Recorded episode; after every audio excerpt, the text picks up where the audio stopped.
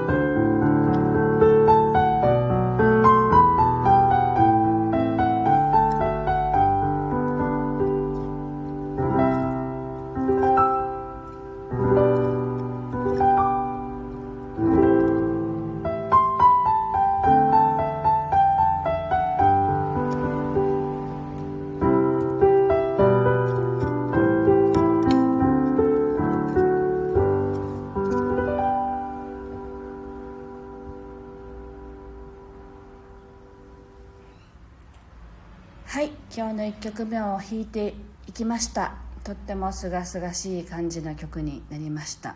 はい。えっとちかこさんおはようございます。よんちゃんあとナッツボーン友の会さんはじめましてありがとうございます。ようこそいらっしゃいました。はい。えっと昨日子供の運動会だったのでねあの運動場にあったガジュマルの木をね今日は撮影して背景写真にしたんですけどなんかこれを見ながら弾いてたらすごくなんか元気な爽やかな曲になりました。はい。えー、っとそしてあの先週金曜日ですね。あの私のサロンの方でちっちゃなイベントを開催しました。7人の女神によるプチイベントということで出店者が7名であのお客様をお迎えしてイベントを開催させていただきまして金曜日ねあの当日になってからその案内をねあのこちらでもさせていただいたんですけれどもあのイベントを通してすごく思うことはあの以前もう2年ぐらい前ですけど割とあの大きめのね出店者が30名とかそういうあの割と大きめの大き大きい会場を借りてイベントを毎月っていうふうに開催していたことがあるんですけれどもその当時はあの事前に予約を受け付けるっていうことはもしやっていたとしても予約って入って1人とかだったんですよね。で事前に予約した方にはこういう特典はつけますとかっていうふうに案内していても事前で予約で来るっていう方はほとんどいらっしゃらなかったっていうのがあったんですけど今こちらでその私のサロンでやるのでちっちゃくねあの入る数が限られてるのであの7名とか少ない人数でやってるんですけど前回は5名だったんですけどね。でそうすると駐車場が少ないのでもう事前予約をお願いしますってやっぱり言わざるを得ないというか事前予約で来てほしいってやっぱりこっちも思うわけですよね。来ても駐車場がなくて止められなかったら申し訳ないので各出店者さんと今予約状況どうですかとか確認し合いながら駐車場が足りてるかどうかっていうのをもう始まる前からあのやっているんですね調整を。であの今はサロンでやるちっちゃなイベントはそれもあってあのほぼ予約のお客様しかいらっしゃらないんですね。で予約のお客様でほぼ埋まっているんですねしかも。で1人でいらっしゃって全員受ける方も何名かいらっしゃるしでそれ以外でも飛び飛びでね予約してっていう形で入れ替わりでもいい感じにこう車も入れ替わってってやるんですけどなあの変わったなと思うのはやっぱり意識なんですよね。私自身も今は予約で来てほしいっていう意図がやっぱりあるので予約して来てねって必ず案内にはするわけなんですよ。そうすると予約しないで来るっていう飛び込みのお客さんがほとんどいないんですね。えっと、前回もお一人かないらっしゃったんですけどあ2人いたか。結局空いてる人のしか受けられなくなっちゃうので本当に受けたい方のものが受けられないっていうこととかもやっぱり起きてきてしまってだからあのあ予約で来てくださいってみんなが意図すると本当に予約のお客さんばっかりが来るようになるんだなっていうね。なんか前は全然意図してなかったからこういうその自分たちの中で今回は予約で取るぞっていうね気持ちでいると本当に予約のが入ってねそういう現実が起きるんだなっていうことを今回改めて感じました。なんかその話をねシェアしたいなと思ってシェアしています。あヨンちゃんさん。作業中。あゴーヤーを切って干す？なのでコメントできませんがお話とピアノ聞かせてくださいってありがとうございます。わかめちゃんもおはようございます。ヨンちゃんはじゃあ沖縄にいらっしゃるんですかね？まだゴーヤーあるんですか？あのあの私ねゴーヤーは実は苦手なんですけどあのゴーヤーはねあのいろんなお家で育てるのでもともとあんまり買ったことがなくて何て言うんだろうか。もらうものなんですよね。なんかもったいなくて買いたくないみたいなねのがあってでも今年はゴーヤーあんまりもらわなかったんですよね。まあ、だとかといって買って食べはしなかったけれどもあのでも近くで畑やってる方が何名かいらっしゃって割と、まあ、今年ももらったのでなんかね人が作ったゴーヤーチャンプルーとかめちゃくちゃ美味しいんだけど自分でやったらすごく苦いんですよ。なので 料理するけど好き好んでは買わないみたいなところがあってね。そんな感じですけどすごい干してるってことはなんかゴーヤーのお茶とか作ってんですかね。あはいすいません。いいですよ。コメントできませんって書いてたのに質問しちゃった。すいません。流してくださいね。はい。あ六花さんそのイベントに合わせて沖縄行きたいって本当ですよ。来てくださいよ。あのー、あったかいからとか言って。よんちゃん残念。沖縄ではなくあ岡山なんですか。今今シーズン最後。あそうですよね。もうそうでしょうね。私今年きゅうり植えたけどね1本もならなかったんですよ。あ1本なったけどね。なんかもうねなんかこう干からびてた。でおかしい初めて挑戦したけどね。肥料入れないからよってばあちゃんに言われましたけど。でもねあの土曜日オクラをね収穫しましたよ。今からあと何本かねもうできそうなんでね楽しみにしているとこです。はいすいません。ヨンちゃんさんあのコメントありがとうございます。はい。ロッカさんその11月はね25日にやりますよとか言ってこんな急に来れないですよね。であの前は23か月に1回と思ってたんですけどあのちょっとね出店者を入れ替えたり出たいってやっぱり声かけてくださる方がいらっしゃるのであの出店者をちょっとね少しこう入れ替えしながらあの毎月やっていけたらいいなと思っているところです。はい。いつかねお会いできたら嬉しいです。ではあヨンちゃんが黄色くなったゴーヤを切ってみてください。種が赤くなってたらラッキーゴーヤです。周りのプルプルえほ本当ですか？甘くて美味しいです。本当に？すごい疑ってる。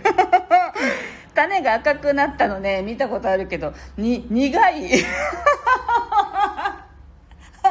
あうちの母がね結構子供の頃に私がゴーヤーを苦い苦いって言ってたからいろいろ工夫してねゴーヤーゼリーとかジュースとか作ってたけど何を口に入れてもえこれゴーヤーじゃんっていうね感じになりましたけどすいませんね子供みたいなこと言って。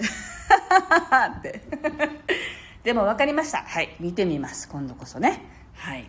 では今日の2曲目を弾いていきたいと思います。ちょっとねあの10時からお客様がいらっしゃるのでねあのちょっとトーンダウンさせて あのゆっくりと弾いていきたいと思います。お聴きください。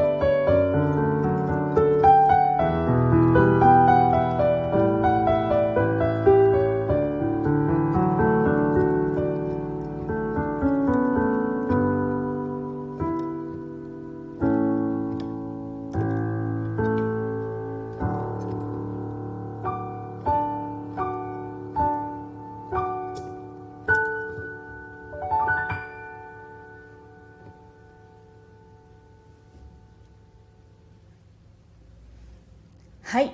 今日の2曲目を弾かせていただきました。ロッカさんが11月は両家顔合わせってあもしかしておめでたいことがあるんですね。素晴らしいです。おめでとうございます。はい。あのきっとねやってますのでずっと。タイミング合わせていらっしゃっていただければ嬉しいです。はい。あと4ちゃんゴーヤの苦みは甘みではなく塩かお酢で和らげるとグッドなんですね。わあそうですか。でもそうかも。ゴーヤのピクルスは美味しかった。あれは酢ですもんね。ああ素晴らしい。ありがとうございます。塩ももみいいかもですね。どうもありがとうございます。ご丁寧に。はい。ロッカさん娘が結婚するんですって素晴らしい。ありがとうございますって書いてますねありがとうございます。こちらこそおめでとうございます。うわドキドキ。そうなんですね。もう娘が結婚なんかもう全くか、まあ、今ね 想像できないからもうどれぐらいねすごいですね。本当に子育てをしてきた方だからなんかすごいなって本当に思います。ねいつもねいろいろ聞いてくださって ここでね。でもよかったですね。嬉しいですね。でも考えたらちょっと寂しいかも私。はいありがとうございます。ロッカさんドキドキよね。大変よって。そうかも。嫁で行く側は楽しいんですけどね。親はきっとなんかなんか寂しそうなんか寂しい気がするな。今今こうちょっとね考えてみたけどええー、って思っちゃう。ね一緒にいたらイライラしますけどね。あのいざこうね嫁に行くとなったらきっと寂しいなって思っちゃいますね。はいでもねしっかりとでは送り出していただいてすごい嬉しいですね。あパパはねって。お父さんはきよ余計そうですよね。母親にねだって可愛い娘だもの。本当やっぱりね私もそうですけど男の子は同性じゃなくて異性の子子の方がすごいもっと思い入れがあるのかなって思ったりしますね男の子可愛いですね。って笑ったりして。はい。あロッカさんちかこさんありがとうございました。あちかこさんもロッカさんおめでとうございました。書いてるからですね。はい。なんか嬉しいですよね。こんな形でね。あの聞けることも。ありがとうございます。はい。というわけで今日はここまでになります。また明日ライブ配信できると思いますのでまたよかったらお耳にかかりたいと思います。よろしくお願いいたします。今日も素敵な一日をお過ごしください。